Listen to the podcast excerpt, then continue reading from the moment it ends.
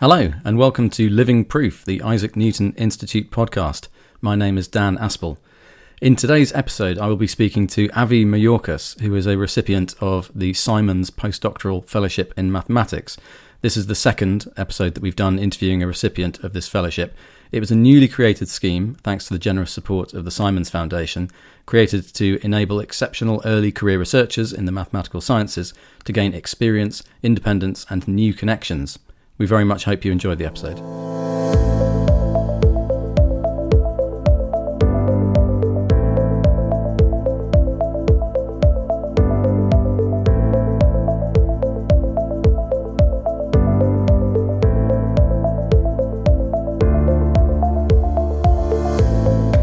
So, Avi Mayorcas, it's fantastic to have you here on the podcast. Thank you very much, Dan. It's fantastic to be here. Great. And we're speaking today because of the Simons Fellowship, of which you're one of the first recipients. So how did that come about? So I finished my PhD in December 2020, and then I was looking for research positions in general, and the Simons advertisement came up, and I thought it'd be fantastic to go to Cambridge. So I did my PhD in Oxford, which is down the road, morally speaking. And I thought it'd be nice to come here, and I was very lucky to be asked to interview and to be offered a position, and I'm very excited to be here. Mm. And your journey into mathematics until that point, so you were doing your PhD at Oxford. Yeah. And what had brought you to that point, so undergrad or before, or if you can even tell me about your original interest in mathematics. Yes, well, so it's a slightly winding road. So I think like many people who end up in this kind of place, I was always quite clearly good at mathematics and science as a child. My grandfather actually was a metallurgist for the British iron and steel industry. So we talked a lot about mathematics. I remember him showing me how you could take a circle and divide it into thinner and thinner pieces, and you know, each piece was a straight line, but if you did it enough, you would get a smooth circle. And I thought this was quite incredible. So I always liked mathematics. I was good at it at school, and then when I went for my bachelor's, originally I was going to be an engineer. I thought I would train as an engineer. And then I took a year off before my bachelor's, and through that I decided I would actually change to do maths and philosophy. So I did a 50-50 course at the University of Nottingham in mathematics and philosophy, which was very enjoyable. For other reasons, I had planned when I finished to live abroad. So I moved to Israel directly after I finished, and I lived there for a year. Through kind of other things, I was looking what to do next, and I was offered a place to do a master's at KCL in London. So I came back and I did 1 year of a master's there, where I was introduced to partial differential equations, which is what I, broadly speaking, the area I work in now through my master's thesis. And it was a really enjoyable year. I was very lucky to be in a small group of people who took a lot of the same courses. We shared an office, and we got on very well, and we talked about all kinds of problems, mathematical, societal, philosophical, everything. And it was a really nice environment, and I really enjoyed that. And after I finished the master's, I got a job at an engineering firm, so I kind of went back in a loop with a view to doing a PhD with the engineering company or elsewhere. And as that came out, I was also offered a PhD place at Oxford, and I decided that I would rather do something focused. So Oxford had opened a graduate school in partial differential equations, so it was a very, very lucky confluence of events that I could go there, go back to studying what I did in my master's, and that's how I ended up here, more or less. So tell me, is mathematics and philosophy quite a common union of subjects? It is not that common as an offered course. It's offered at King's in London and Nottingham and Oxford and a few other places. Durham, I think, do it. Conceptually, they're very close in some ways. So there's obviously a big tradition of the philosophy of mathematics. So you think of Bertrand Russell and Whitehead and the Principia Mathematica, and people like Wittgenstein, very analytic philosophy that uses a lot of the same ideas of logical proof. But in some sense, there's maybe a bit deep, I don't know, but people often say that the universe is written in the language of mathematics. And as a statement, that kind of is a very interesting statement. Like, I'm not really sure what that means. We don't, and typically if you're a scientist, maybe you're not that convinced the universe was written at all by anybody. So what does it mean for it to have been written? It wasn't an a priori decision to choose mathematics. So for me, they're very natural, that philosophy gives you a way to think about what it is that you're doing. The maths I work in is not applied, but it comes, the motivation comes from applicable problems. And so philosophy gives you a good way to think about what does it mean to solve an equation that's inspired by some real-world problem. How should you think about that connection? So I really enjoyed it. It's not that commonly studied, but it should be, I think. Yeah, it's interesting as well, because you were inspired by engineering to follow a passion for mathematics, and you moved away and then back again to that. You then studied maths and philosophy. Do you think that later in your career the philosophy will become more major? At the moment, it's the maths is the focus. Yes. Yeah, that's a good question. I mean, as you say, at the moment, I think the majority of my time is spent on mathematics, and that's what I want to be doing. I think it would be interesting to do something more. I think what I've learned from being even just an early career academic is that, especially, you go through this sort of valley of ignorance when you're studying something, and when you're very early, you think you know everything and you can contribute significantly.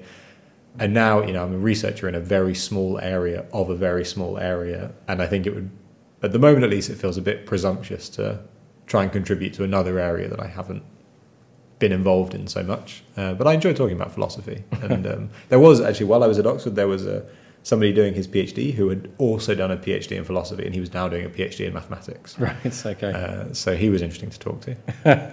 I bet. And so applying for the Simons Fellowship here has allowed you to have 6 months working on an I&I programme and then 6 months elsewhere in the Faculty of Maths. So tell us about the programme that you're assigned to. Yeah, so I'll be joining the programme on frontiers in kinetic theory, which is, so actually my process will be the reverse. I'm spending my first 6 months, more or less, at the Department of Pure Mathematics, and then 6 months here when the programme starts in January.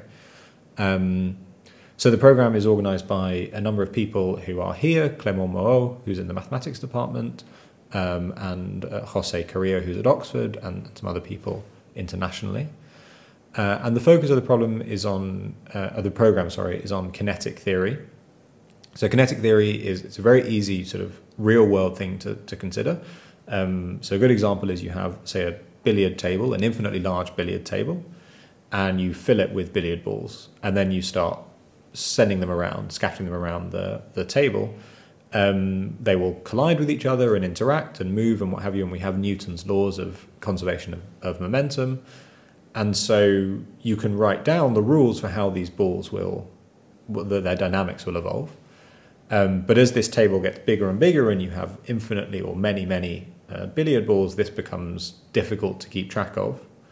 And so what you'd want to do is write down a statistical description of what's the likely. You don't care about finding the 8 ball at some particular place. You care about the likelihood of finding a billiard ball with this velocity in this location, roughly. So if you think about the distribution of air in this room, we think of air molecules behaving in roughly the same way, just in 3 dimensions, not 2 dimensions, and they're bouncing around.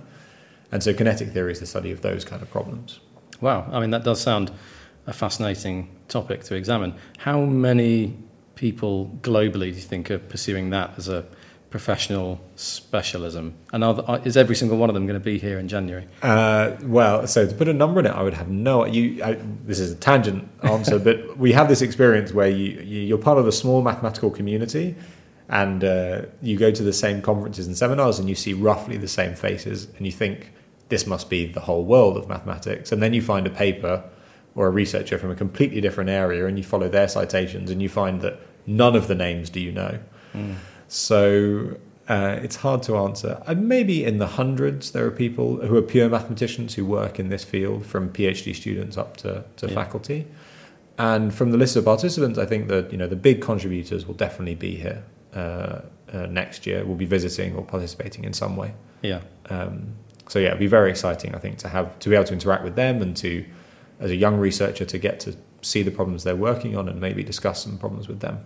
A necessity of being a recipient of the Simons Fellowship is that you be, as you just said, a junior early career researcher.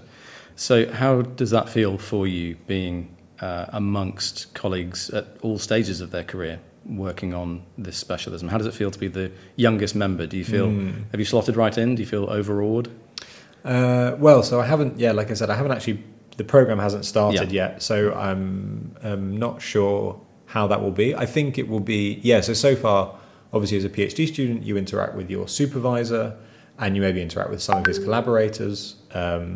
And through my own sort of research and building networks, I've interacted with a few senior people around, but certainly when you have a lot of them in the room, it is quite overwhelming. So actually, I've just come from giving a talk at the math department, and so even that I found quite daunting to give your talk at the University of Cambridge in mathematics. So daunting in one way, but also I think once you get, especially once the program starts, I expect after a few weeks, they're just people and they have good ideas and they're maybe very passionate and inspired about their work. And so after a while, the desire to solve problems and discuss problems, I think, will trump any of those kind of nervousness or interactions. Yeah, exactly. It's nice to hear that no matter who you are, how old you are, whatever you say is valuable. So that's really positive. How are you enjoying your time here so far? How long have you actually been living in Cambridge, if you are living in the area? Yeah, so I've been here officially since August. So I'm not actually living in Cambridge. I'm living in London at the moment. My partner has a job in London, so we live there. But I've been coming up here once a week, more or less, and I will continue to do that and stay for longer when the programme starts. I think it's, I love the city. Really enjoyed living in Oxford. It's a very small city, sort of the outdoors. It feels very close at hand, and it's the same here. I'm very lucky with the weather. The last few times I've been here, it's been sort of gorgeous autumnal summer, sunny weather. So I really like it. Yeah, oh, that's good to hear. So there's, quite a lot of excitement ahead. So you've got until roughly July, August next year to be here. And there'll be plenty of excitement ahead, not only with the research, but just in terms of living and interacting with the people around here. So it's, I wish you all of the best with it. Thank you very much. What does the rest of the week hold for you? So the rest of today, I'm travelling back to London. The rest of the week, I have a full day of meetings tomorrow. On Zoom, unfortunately, with various people internationally. And then I will be writing some job applications for next year, for when my fellowship finishes, and also desperately trying to finish a paper with a collaborator. We've set ourselves a deadline of mid-November, so that's what I'll be doing. Busy times. Busy times. Well, Avi, it's been a pleasure talking to you, and I look forward to seeing more of you around the place. Thank you very much. Cheers.